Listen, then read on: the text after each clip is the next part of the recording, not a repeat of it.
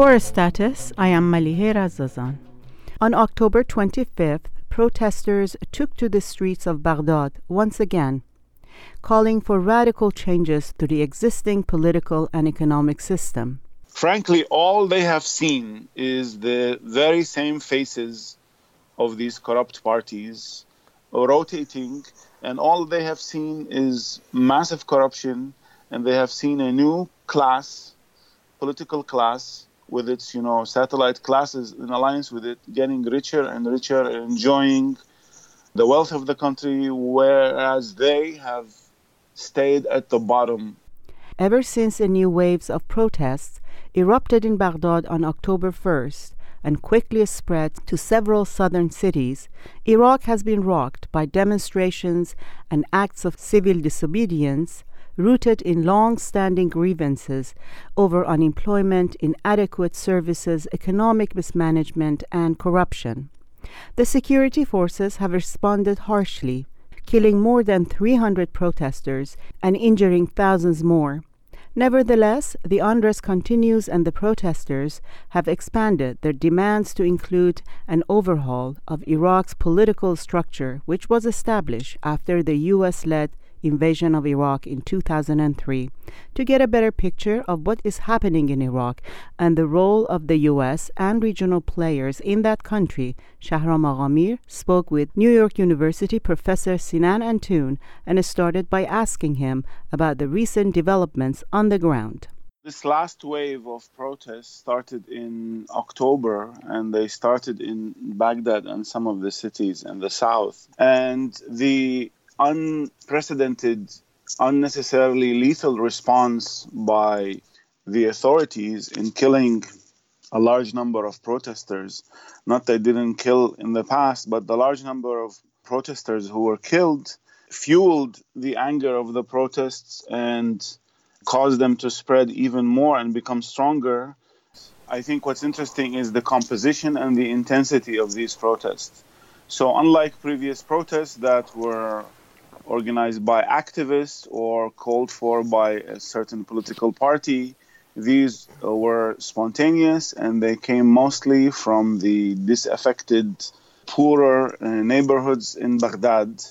And then by the end of the month, other sectors of society joined in, and now it has become a cross sector, massive protests that are unprecedented in terms of their scope, in the modern history of Iraq, I think. So, if in the beginning we mostly had the uh, unemployed, impoverished youth from the slums of, of Baghdad, now we see that it has spread across the country, but also they have been joined by syndicates of lawyers, of doctors, and of university students and school students. And there is a new sense of of solidarity amongst all of these. And now they've spread also in Baghdad, at least, they've spread beyond Tahrir, of course, to other areas and in other cities in the country, in the south especially, there have been calls for civil disobedience and there have been strikes. Uh, what are some of the more common slogans chanted in these protests? It's not unusual for such protests to have a wide range of demands. But what are some of the key demands in this protest? I mean, in October, it started out with a simple slogan of "We want a homeland, Nrid Watan," which I think crystallizes and expresses the sense of rage and despair that most Iraqis have been feeling. But of course, under that, there's the growing sense of anger at the massive corruption of the political elite the great inequalities and rifts and the failure of the Iraqi state to provide the minimum of services. And of course, in the last few weeks, now that Tahrir Square in Baghdad has become kind of the heart of this new movement, and the protesters are organizing themselves, and now they have produced a daily newspaper called Tuk Tuk after the tuk-tuks that have become also an important symbol and engine of this. They also have an internal radio station, and a lot of the demands center around demanding that this government resign because of its its failure, and that there is a new caretaker government be formed and that there is a new new elections under United Nations supervision that there should be a new committee to write a new constitution to replace the old constitution the important thing is slogans that are against foreign intervention by United States, Iran, Turkey, or Saudi Arabia, and I mean there is a wide array of slogans, and of course there has yet to develop a clear leadership or structure. But I'm, you know, I, I'm sure that these protests and the new networks that are being formed and that have been formed by all of these protesters will produce something that is more crystallized. But the demands center around the refusal and the loss of any faith or hope in this regime being able to fulfill any of its tasks as a state in a way. Sinan, the Iraqi state has responded to the protests primarily by using the stick, with a promise of the carrot to come later. Live ammunition and other brutal measures have been used at different locations to quash the protests. What explains such a brutal response by the state? When we speak of the state, it's always problematic because, as many observers and experts have pointed out, there are many power centers that we call the Iraqi state. I prefer to speak of the political class rather than the state. But the political class, which has enriched itself throughout these years at the expense of the Iraqi people and which uses state institutions to pile up its income, of course, is afraid of losing its status and losing its power and losing the income that it's uh, looting from the Iraqi people. So the, the response is not surprising in a way. It's only surprising in its intensity. But I think the authorities are also surprised by the resilience of the protesters and in a way by the wisdom and the fluidity and their ability to maneuver. And I think the entire political class, whose average age, not that there are any studies, is probably in the 60s or 70s, also is incapable of understanding the worldview of this new generation of young Iraqis and where they come from and what kind of demands they have. So there, there's also kind of a generational gap but oftentimes we don't know exactly who is shooting and killing the protesters. I mean, a lot of times it's these masked men. And, you know, there have been videos and there have been incidents where certain members of the army and others are showing sympathy to the demands of the protesters. And some of them are shown crying when they see manifestations of Iraqi patriotism and all of that. But the political class is trying, some of them have appropriated the language and the slogans of the protesters about the necessity of change and all of that. But of course, none of these statements have any credibility. But the, the interesting thing, thing is the silence on the part of the great majority of these politicians and also the the infrequency of addressing the protests. The president gave one speech uh, a long time ago and the prime minister also. So I think they're also confused. And now they are waiting perhaps to see if the protesters are going to lose steam anytime soon. And they're banking on the protesters not being able to sustain this for a very long time. But developments in the last two days show that actually the protesters are spreading, as I said, taking more bridges and streets in Baghdad and in other places. And the news also is that the protesters are going to uh, the port of Umm Qasr and elsewhere to try to block the export of oil and so on and so forth. So it's an ongoing struggle that, that's going to witness developments in how the protesters respond and how the regime responds. There are two scenarios in a way. In either the regime commits a major crime a la Sisi in Cairo, and I hope they don't, of course, because that would be a massive massacre, or the regime does what it's doing now in the kind of the wait and see game. They keep killing protesters, and now we've reached, I think, almost 300 civilians who have been killed by the regime, the authorities, and so on and so forth. That's one of the reasons I use the word state because uh, you cannot refer just to the government in this case. No, but also yeah. because there are the militias and there are the anti-riot forces, and there is the army, and then there is the police. Yeah, I think perhaps regimes, in addition to the political class, would be appropriate way to to phrase this. Yes. The trigger for the ongoing protests in Iraq appears to have been spontaneous outbursts of anger over employment, poor services, and corruption. Talk about Iraq's economy. What are its key characteristics, and why is it performing so poorly? It's performing so poorly because it has consistently ranked as one of the most corrupt governments in the entire world. I mean, now I think it's 12th. It used to be number one. And it's because it goes back, aside from the, the all of the problems of the Iraqi economy under Saddam Hussein's regime and what the sanctions did to Iraq and the over reliance, of course, over oil. But since 2003, there has not been really any well thought plan to deal with increasing population that increases by 1 million every year and with the all of the young youth who graduate or who come and who enter the market and have no opportunities whatsoever but the failure of the Iraqi regime in its economic programs has been staggering staggering. I mean there was no clear economic plan and there is nothing to show a lot of the demands of the protesters are about pointing out that this regime has not produced anything. I give you one concrete example. The area where the main protest in Baghdad is taking place, Tahrir Square. There is a tunnel there, and there used to be shops that those of us who grew up in Baghdad know, and these shops were completely closed. And the protesters cleaned them and cleaned the area. So, this is a very simple example. And now this iconic building of the so-called Turkish restaurant, which was completely abandoned for years. And of course, the regime snipers and uh, troops used to stand there and watch and kill protesters, but now the protesters have taken it over. But they have, with help from other citizens, cleaned the restaurant and renovated it. And someone, you know, an electrician came and hooked it up to electricity. So it's these very simple actions that show what a complete failure this government has been, considering the immense wealth that that Iraq has.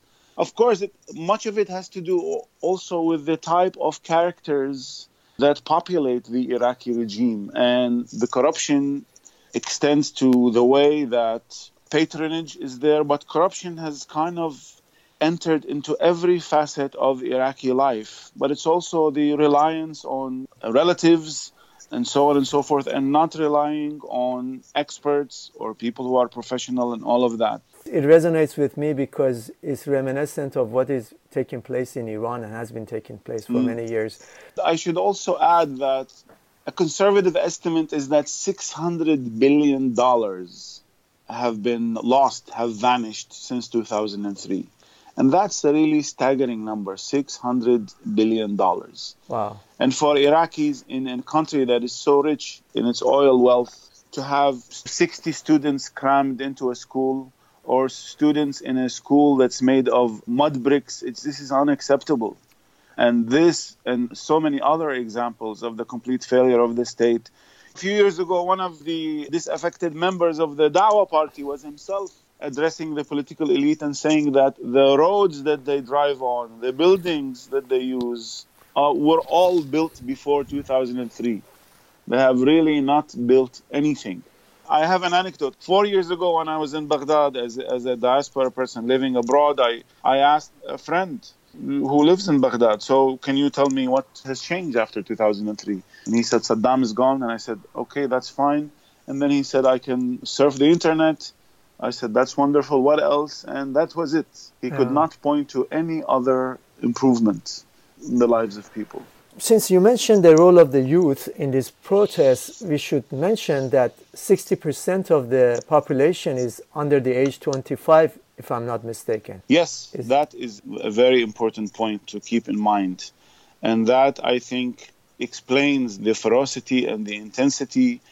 And also that, you know, these youth frankly, all they have seen is the very same faces of these corrupt parties rotating, and all they have seen is massive corruption, and they have seen a new class, political class, with its you know satellite classes in alliance with it, getting richer and richer, enjoying the wealth of the country, whereas they have stayed at the bottom and they have not gotten anything. And this new generation, of course, is a savvy generation, and they they know what happens in the world and they see what is happening around them in the region and elsewhere. And I think, despite the decline in education, but what, what I and so many Iraqis have been really inspired by is the sense of critical thinking that a lot of these young youth have.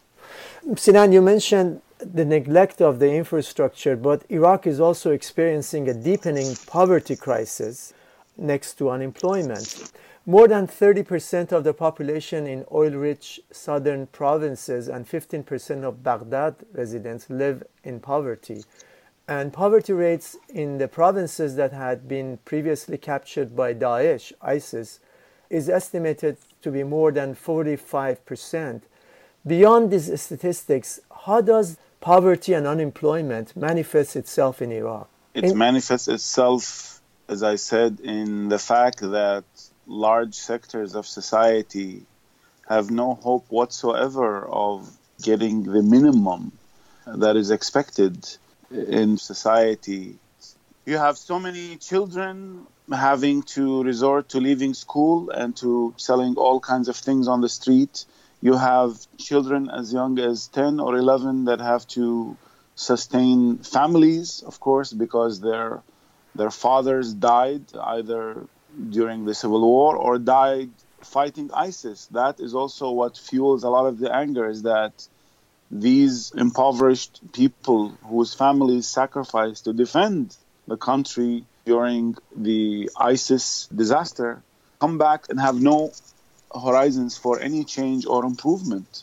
And the large numbers of men and women who graduate from university have no opportunity whatsoever. I give you a concrete example of one of the the martyrs who were killed in this uprising, who happened to be a friend of mine, and who's become an, an iconic figure in a way. His name is Safa Sarai. Someone I had been corresponding with for eight years, who comes from a family of limited income, but who was studying at the University of Technology in Baghdad. But while he was studying, he also had to do several jobs working in construction, working as a porter.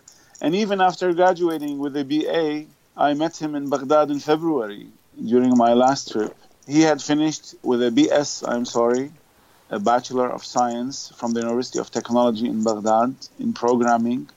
But the only job he could find was to work as a kind of a scribe outside one of these courts. He would help citizens write petitions for the lawsuits that they had. And he was one of the fortunate ones. And he was one of those who, of the tens of thousands who had been demonstrating and protesting since 2011, because he said that he just wanted a decent life. He wanted a, he said he wanted a, a beautiful Iraq, a clean Iraq. He wanted his rights. And he was shot with one of those canisters that went into his head and mm-hmm. died after a few hours. That's very sad. I think we need to hear these narratives, and that's what I was hoping that you would bring yeah. up some of these examples. I, I just want to mention one more example. From the first day of the protests in October, there was a very moving clip of an old woman who, like thousands of men, women, and children, was had been forced to sell tissue on the street to make a living. And she was going around giving her the tissues that she makes her living from for free to help the protesters who were suffering from the effects of the tear gas. There are so many images of these. I mean, I, listeners and viewers perhaps are are used to these kinds of images of immense poverty from the global south, but considering the immense wealth of Iraq and of the country. This is unacceptable, and that's what Iraqis say. Which I should say that one of the major slogans is that I am going to reclaim my right. Uh, Nazil akhud haqqi. So haqq, rights and justice, which is a very important development because you know after long years of deploying sectarian discourse and sectarian symbols I think for the new generations, But for all Iraqis, after experiencing what has happened, now they realize that we are, in a way, back to basics of social justice and the rights of citizenship as opposed to sect and, and whatnot. As you mentioned, the desire to reclaim their homeland, which is a very important slogan. That has been also very important and very powerful and moving in that these sectarian parties with their connections to Iran and to the US, the US which brought them to power in the first place for the longest time deployed this sectarian language. And sadly, many Iraqis internalized this language and it tried to erase any sense of, of Iraqiness, or let us say, inflect Iraqiness through sects only. Now, the protesters had been always calling, even in previous years, but this time that there only be Iraqi flags. And it has been really amazing that there are no sectarian slogans whatsoever, no sectarian symbols. And another very important development is that even the a lot of the Shiite rituals that center around the martyrdom of Hussein are now also being actually articulated in the language of social justice, taking it back to how it was being used in earlier decades, in a way, before this institutionalization of, of sectarianism. So I think the sense of reclaiming and actually reinventing a new sense of national belonging that transcends sect and religion and all of these. And I should mention that there have been very, very moving initiatives. So a caravan came from Fallujah to Tahrir Square bringing some support and to express the support of people in Fallujah to the protesters. I saw images of Iraqi young Christian women in the north who say we we cannot protest but we'll take this picture of us holding signs. Students demonstrated in the University of Mosul, and the chants uh, were you know, Mosul support is supporting Baghdad. You know, so Baghdad, go forward. I received messages from someone, a young student in a school in the Kurdistan area, who said that at the height of the protests, that her, even though they were not they were not Arabs, they were Kurds, but they also at the school they were protesting internally to kind of support uh, fellow Iraqis. So I think that it's definitely a unique uh, moment of change towards a new phase of the sense of Iraqiness. Hopefully, the the eclipsing of institutionalized sectarianism. I'm not saying or suggesting that that it's going to uh, disappear overnight, but I think uh, we are witnessing something completely different. I just wanted to add a large number of influential professionals and academics among Iraqi Kurds have published statements in support of the protests. And among the Kurds, there is a disaffection with the leadership of the Kurdish region and their corruption. But in the areas with Sunni Arab and or Kurdish majority, there has been a lack of participation in the protests. Can you explain why? Well, I think in the Western provinces and the so called Sunni provinces, and I, I, don't like to use this terminology. The problem is that in earlier years, when citizens there protested, they were crushed by the regime and then they were branded as Ba'athist or pro ISIS or so on and so forth. And those who have tried in Anbar province and elsewhere were arrested right away and crushed.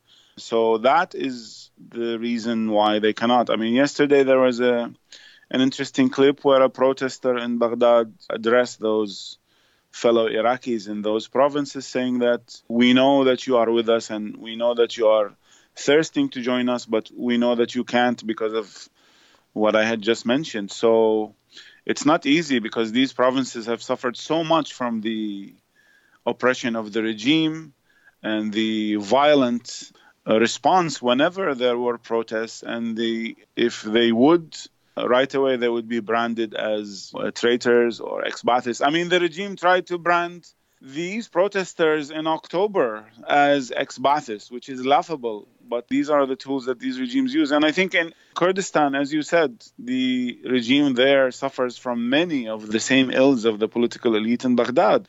There is massive corruption over there, but of course, there are other issues and risks that cannot be easily solved that have to do with the legitimate question of Kurdish autonomy or Kurdish independence still looms large. And that might be the obstacle for any strong, massive support for the protest in the rest of Iraq because, of course, of the long history of how the central state and Baghdad has dealt with that.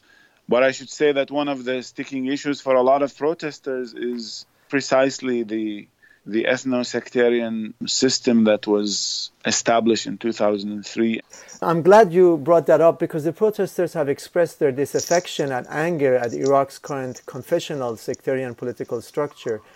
Can you briefly describe to us how this structure is intended to function? And you mentioned its origins are in the US invasion in 2003. The problem with this, this congenital defect of thinking of Iraq as a collection of sects and thinking of Iraqis as primarily Sunnis and Shiites and Kurds.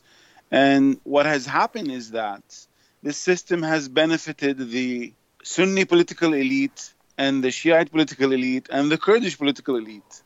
It has not really benefited the Iraqis whether they are Shiites or Sunnis or even Kurds, actually. That is the major problem of this system.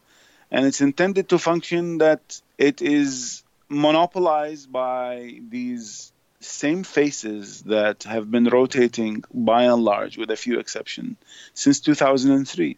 I give you another concrete example. In my visits to Iraq in the last few years, and in going to the south, for example, to Amara and to Basra, and these cities where supposedly some of these Shiite parties have their social base. These are the areas from which, from the 1980s, a lot of men gave their lives in resisting the Saddam regime for these parties. But there's no infrastructure whatsoever in these areas. So, even according to the architecture of this ethno sectarian system, it has not really benefited the members of those sects themselves. And we have the massive corruption in Kurdistan. We have massive corruption also in the western provinces. And there is huge disaffection against those so called Sunni politicians because they also participate in this political game to enrich themselves and to maintain their patronage system. And I should add that the president has to always be a Kurd head of the parliament is always a Sunni and the prime minister is always a Shia. It's kind of like it's reminiscent of the division that you have in Lebanon, which is, of course, you know, ridiculous. We talked about how these protests seem to have started spontaneously with none of these traditional political parties playing a role in them. What do we know about the leadership of these protests? We know that decades of authoritarian rule war and sanctions have surely taken their toll on the civil society and civic activism in Iraq. Given that, what do we know about the role played by civil society groups in the current wave of protests? And how do grassroots activists mobilize in such an environment under the existing political system in Iraq? I think the waves of protests in previous years formed, in a way, networks of activists and people who always participated in the new protests. But many of these were of a certain background in a way, let's say middle class background and so on and so forth. What's interesting about this wave, as we said, is that it started out from outside of the middle class. But what I think, I mean, there is no clear leadership now. It's very diffuse. And but I I think that in the last month and as we go on forward, there are new networks that are emerging. What's interesting in this new space that's being created in Tahrir and elsewhere is that Iraqis from different backgrounds who previously would perhaps never work together in the same space are interacting and getting to know each other. And there are so many stories and so many incidents. In terms of civil society, I mean, as you mentioned, the problem is that for long years under the previous regime, mm, syndicates and, and unions were largely became just tools for the regime and were populated with members of the Ba'ath Party. But what is happening now is I think a lot of these structures are coming to realize their importance and the role that they could potentially play. So the union of teachers, for example, issued a statement saying that they will join the civil disobedience and the strike and so on and so forth. So I think a lot of this is already developing, and it's too early to exactly identify what is happening. But there is a new sense of civic activism in Iraq.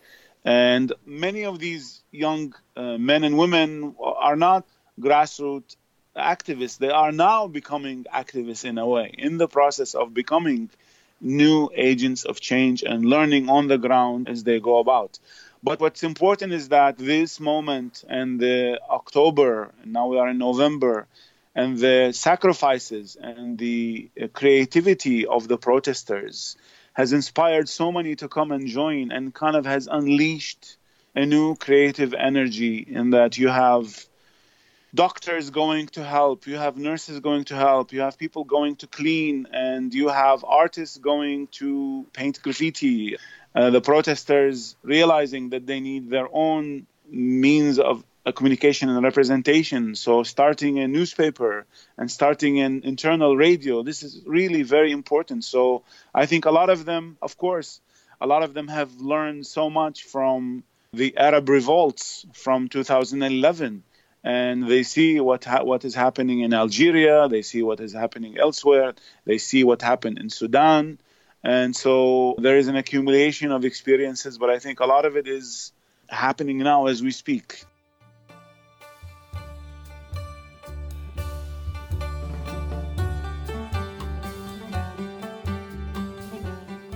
That's Sinan Antoon speaking with Shahram Aghamir about the mass popular uprising in Iraq and violent crackdowns by security forces on peaceful protesters. We'll hear more after a break.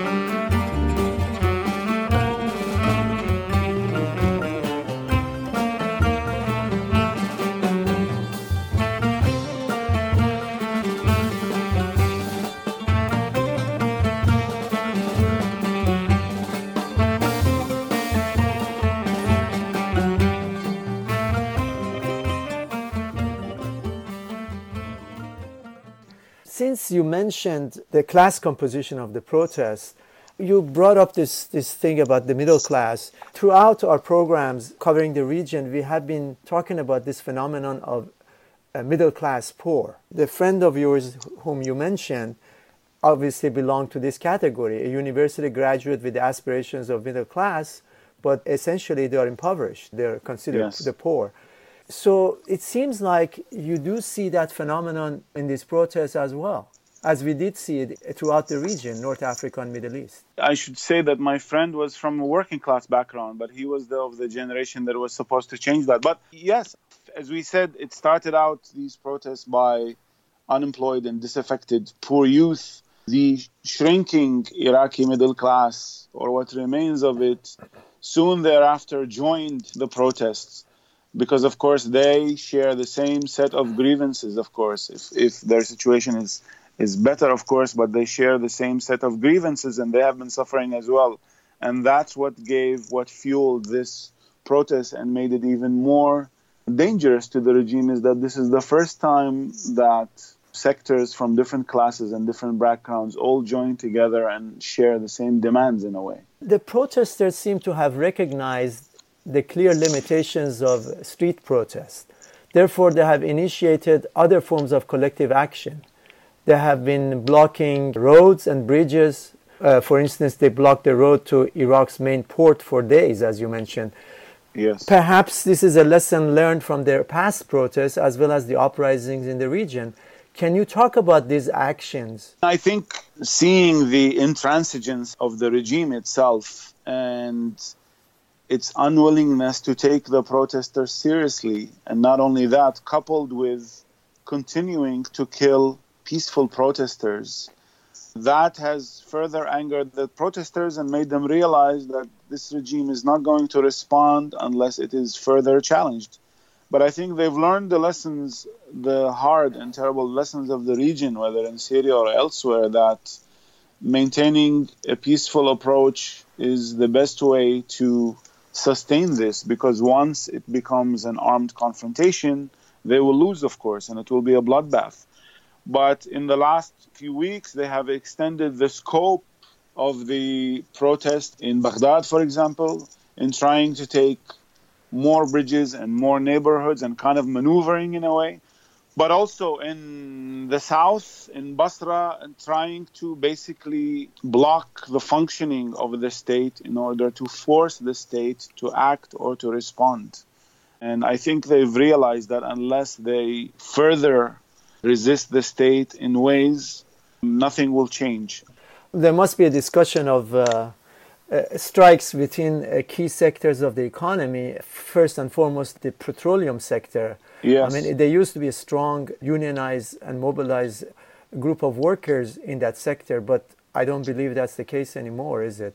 No, I don't think so. I mean, also there's there isn't a consensus. Even some of the activists from previous protests on social media, at least, they say that they are against blocking the export of oil or touching state institutions and things like that. But I think a lot of the protesters are angered by the regime not taking them seriously, not listening to them, and by the continued killing of innocent protesters. But I have not seen anything from the union of oil workers that indicates that they are actively doing anything or have issued any official statement. And of course, I must say that a lot of the employees of the state, which is the largest employer in the country, are threatened with losing their job if they participate in the protest.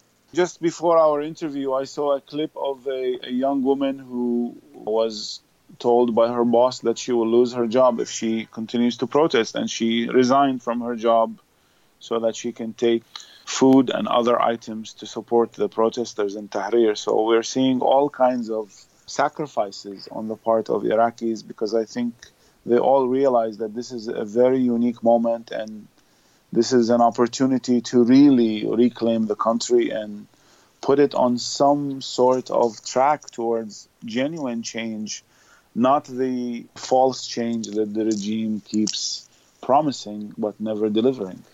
What are the main pillars of power of the ruling bloc, or as you put it, the political class?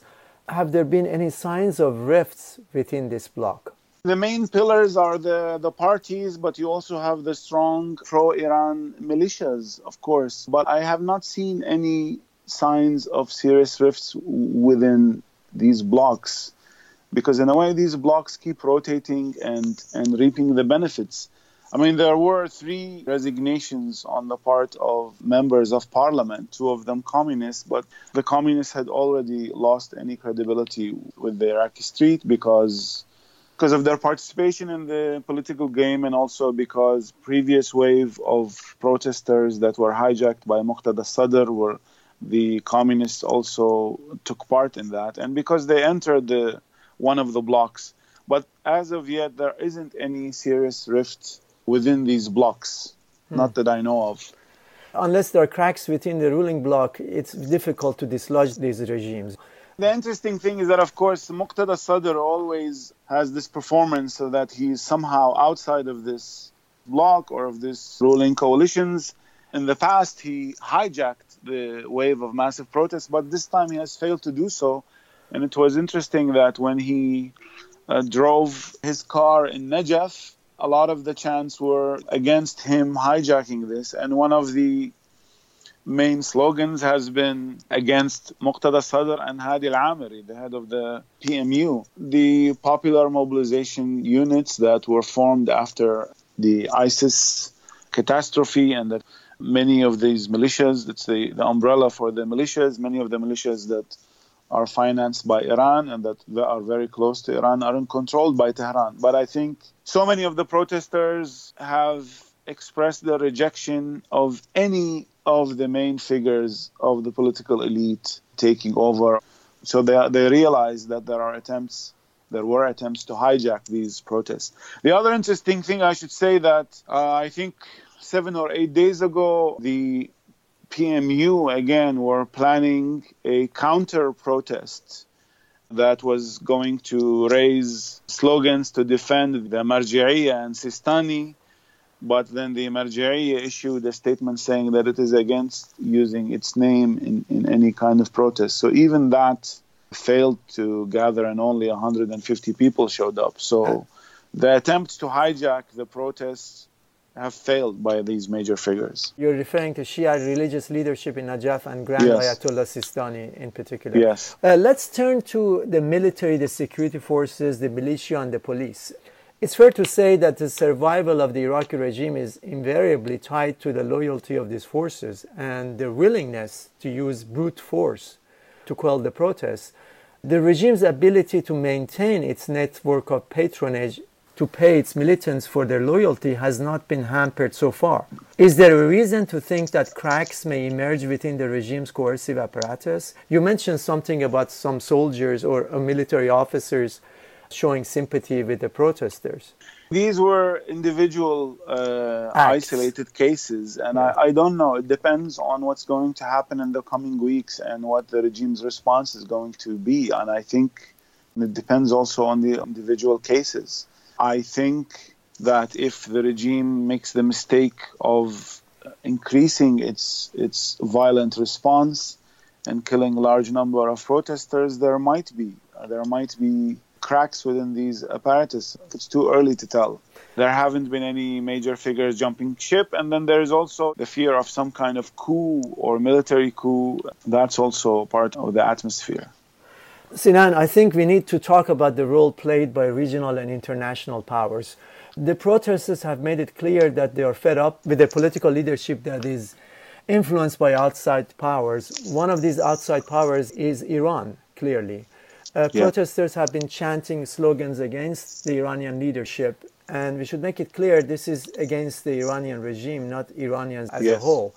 And earlier this week, Iranian consulate in Karbala was torched by a group of protesters. Some Yes. protesters have also been saying that the snipers killing the protesters are either Iranian or they're members of the militia forces allied with Yes. and loyal to the Iranian regime, as you mentioned earlier. This is all taking place in the areas where the population is predominantly Shia. This is also Yeah. where the dominant political parties, except for Sadris, and you can debate that, the supporters of cleric Muqtada al Sadr, are close allies of the Iranian regime. What can you tell us about the anger at the regime in Tehran? This is not new. In previous waves, in previous years, one of the chants was Iran barra barra, Iran outside. So many of these Shiite political parties have very strong relationships with the Iranian regime. Many of them were exiled in Tehran during Saddam's reign. Some of them fought with the Iranian army against the Iraqi army. And so, you know, people know this and people have a memory or they learn of that. But I think Iraqis, many Iraqis, whether Shiites or not, discovered in the previous years and realized that these figures are beholden to Iran more so than Iraq. It's about an issue about loyalty, whether loyalty is to Tehran or loyalty is to Iraq. And it's also, as I, as we've mentioned, the combination of all of the corruption and all of that, and the, the growing sense of Iraqiness. So it's not surprising at all. Also, what in the statement that Khamenei made to delegitimize these protests and to kind of paint them as somehow just a conspiracy by the United States and the Emirates and Saudi Arabia. Not that these regimes are not also involved in various degrees and implicated in what has happened in Iraq. I mean, after all, it's the United States that established this entire political system and brought these these parties. But there has been for years growing anger against the massive influence that the Iranian regime has in Iraq through these parties, many of whose figures, of course, oftentimes go to Tehran and consult with Tehran to go about their business. I mean, even Muqtada Sadr, who tries to present himself as somehow of a more unlike the others, but he too now I think is in Tehran.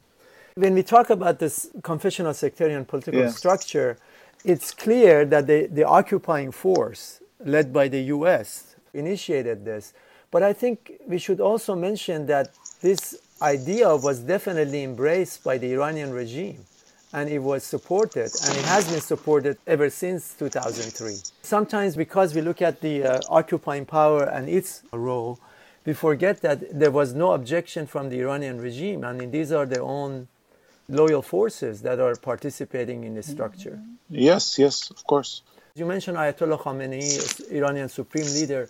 There is a campaign uh, with a rather baffling message that the protests in Iraq have either been initiated or at the minimum manipulated by the United States, Saudi Arabia, United Arab Emirates, and Israel. Those behind this campaign and its perplexing message include the Iranian regime, uh, its allies in Iraq's ruling bloc, and some journalists and the media which are sympathetic to the Iranian regime, as well as some of the academics and intellectuals with nationalist and even, unfortunately, leftist convictions. There was an article in Al Akhbar just last week propagating this line of thinking.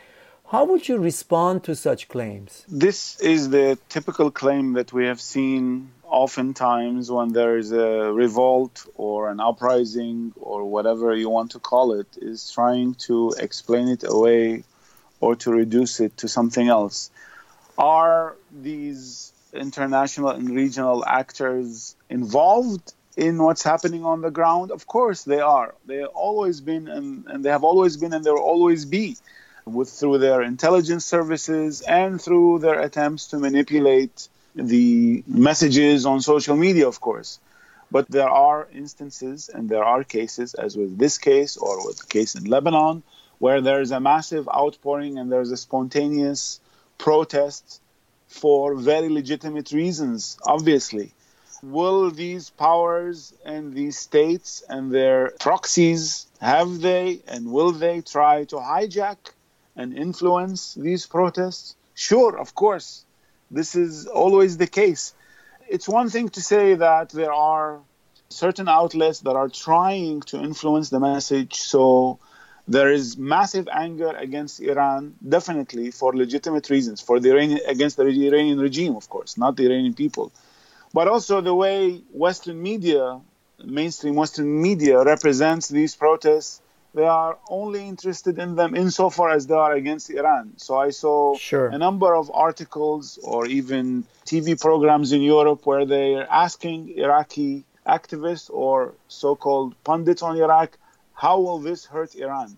On the other hand, there is also, for example, the Al Hurra, the US government owned TV station which a lot of Iraqis and a lot of Iraqi activists follow, uh, has one message only, basically. So while, of course, it highlights the suffering of Iraqis and their demands, but obviously it's guided in a way by a strong message that has to do with the United States' ongoing struggles against Iran in the region.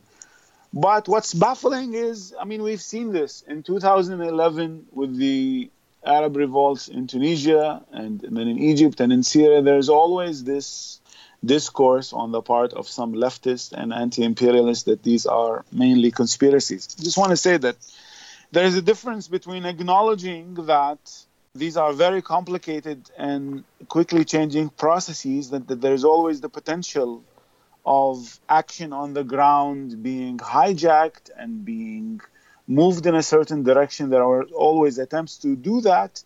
There's a difference between that and between saying that this is totally manufactured by embassies and by foreign intelligence, which is, I think, is disrespectful to the genuine suffering and the sacrifices of human beings on the ground. I know that this Safa, my friend, who was killed, was not being motivated by any embassy or by any government. He was motivated by the simple yet very powerful desire to have a dignified life.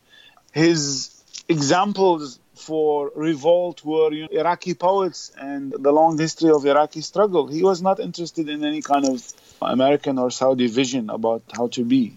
It upsets me, of course, because I saw this article in Al Akhbar early on but the sources of that article were actually seem to be um, Iranian intelligence. Yes. I, mean, I, I, think people should just be slightly more careful and more nuanced in how they project their own perspective and their own political interests onto protests that are taking place on the ground. This goes back all the way to 1991 when the US invasion of Iraq. So many intellectuals and many citizens around the world, in their well intentioned opposition to the United States invasion and bombing of Iraq, they ended up being uncritical of the Saddam Hussein regime. And the same thing happened in 2003 again. And it's kind of not letting one's political position cloud one's judgment. Uh, well, but that's e- easier said than done. Since we talked about Iran, the US clearly had a pivotal and destructive role in the recent history of Iraq. What is the United States' role and Saudi Arabia's role in Iraq today? And do you think the US government and the Saudi regime have an interest in continuation of these protests? Adel Abdul Mahdi, current prime minister, was a sort of a compromise choice. Yes. And United States and Iran both supported it. The yes. Saudis actually supported it. Yes. So, continuation of these protests in Iraq, in what ways it would benefit the United States and Saudis? I can understand it may uh, do something in terms of weakening the Iraqi government, but do they really want chaos? A worst case scenario in their eyes is a regime change with some sort of a progressive you yes. know, agenda. It's not in the interest of the United States or Saudi Arabia to have genuine change in any country in the region that would lead or put the country on a path to a more democratic society. Let's just remember that. But it, the United States and its allies are only interested in these kinds of protests or movements insofar as they can push them in a certain direction. And that's what I mentioned the reports in the mainstream media about they're only interested in this insofar as, you know, they can win a battle against the Iranian influence in Iraq. But it's a dangerous gamble. It's a very dangerous gamble. What I liked in those banners that they put on top of the Turkish restaurant is that, you know, they said clearly no Turkey, no Iran, no United States, no Israel. So, of course, there isn't a unified voice for the protesters now, but a lot of them are interested in a sovereign, independent Iraq that is not beholden to any country, east or west. I think we should be, make it very clear that Iran's role is in Iraq. I don't know if you agree with me. There is no comparison with Saudi's role, the actual influence in, in no, Iraq, of course, of compared course, to yeah. Iran. Iran no, is, is the major player in Iraq. No, and of course. I think there is course. any sort of false, false equivalence. equivalence. We should not fall into that. What do you think Iraqi regime strategy is? You kind of hinted at it. Are they going to try to wait it out and hope that in the absence of clear leadership and defined organization, the protest will gradually fizzle out? I think they are betting and banking on that with time the a lot of the protesters or their supporters will lose their patience and will want to go back to some kind of so-called normalcy so I think it's a struggle between who has the longer breath and who is more resilient. And I think they're underestimating how angry so many of these protesters are, especially the youth, and how frankly they have nothing to lose. There is so much despair in their lives and there is nothing to look forward to and this is very important so i think they're going to wait it out and then they might try to brand and say this is obviously you know some kind of nihilistic movement that doesn't have any real clear goals and it's you know it's going to disrupt the working of the state. I mean, Adel Abdel Mahdi in a few days ago said something about all the losses that the Iraqi state has incurred because of these protests. And you know, a lot of the protesters and their supporters were, of course, ridiculing this because it's nothing compared to the massive losses of the Iraqi people because of this government, this regime. There is no way of telling, but I I hope and I think that a more defined structure will have to crystallize in the coming days and weeks. I wanted to say that it's amazing courage for these young protesters to face bullets but i think it's also it reflects the sense of despair that they are so willing to risk their lives to stand against this power. I mean, there were images and clips of young men in front of the on the bridge and then being shot in the head, but also people just carrying the flag. So I think the combination of anger and impatience, but also the new sense of Iraqiness and how these protesters feel emboldened and empowered because they see that an entire nation is really behind them, that they are on the battlefront for the future of the country. And I mean, I know many of them and I communicate with them. And one of these young activists, and she's a lawyer, I was kind of telling her when the internet was cut off that I was worried that there's going to be a massacre committed. And she said, you know, we are stronger than them. And I know that this might sound emotional, but I think that the sense of determination is really unprecedented. And I think the protesters know that this is really a decisive struggle for the future of the country. But I, I, I think no matter what, no matter what the regime does, this has set a precedent for future action and that these large sectors of Iraqi society are going to maintain the pressure because now also they realize that there is a possibility of different classes and different people coming together with one voice. And if they did it once, even if they are weakened or crushed, they will do it again. Sinan Antoon is a celebrated poet, novelist, translator, and a scholar of modern Arabic literature and contemporary Arab culture and politics at the Gallatin School at NYU. His latest novel is titled The Book of Collateral Damage.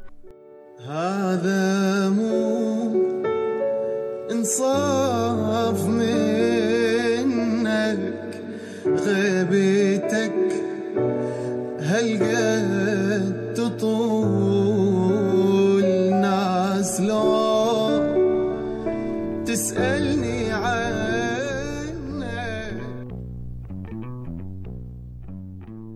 You've been listening to Status Audio Magazine. The Status is produced by the Arab Studies Institute in partnership with Voices of the Middle East and North Africa, co sponsored by George Mason University's Middle Eastern Studies program and the American University of Beirut's Asfari Institute for Civil Society and Citizenship. Interested in pitching an interview, a program episode, or becoming a partner? Email our associate producer, Paola Messina, at paola at statushour.com. To listen to more conversations, on the scene reports, and discussions, visit our website statushour.com or subscribe via iTunes and listen to us on the go. You can also friend us on Facebook and follow us on Twitter. Thanks for listening, and for more conversations, please visit statushour.com.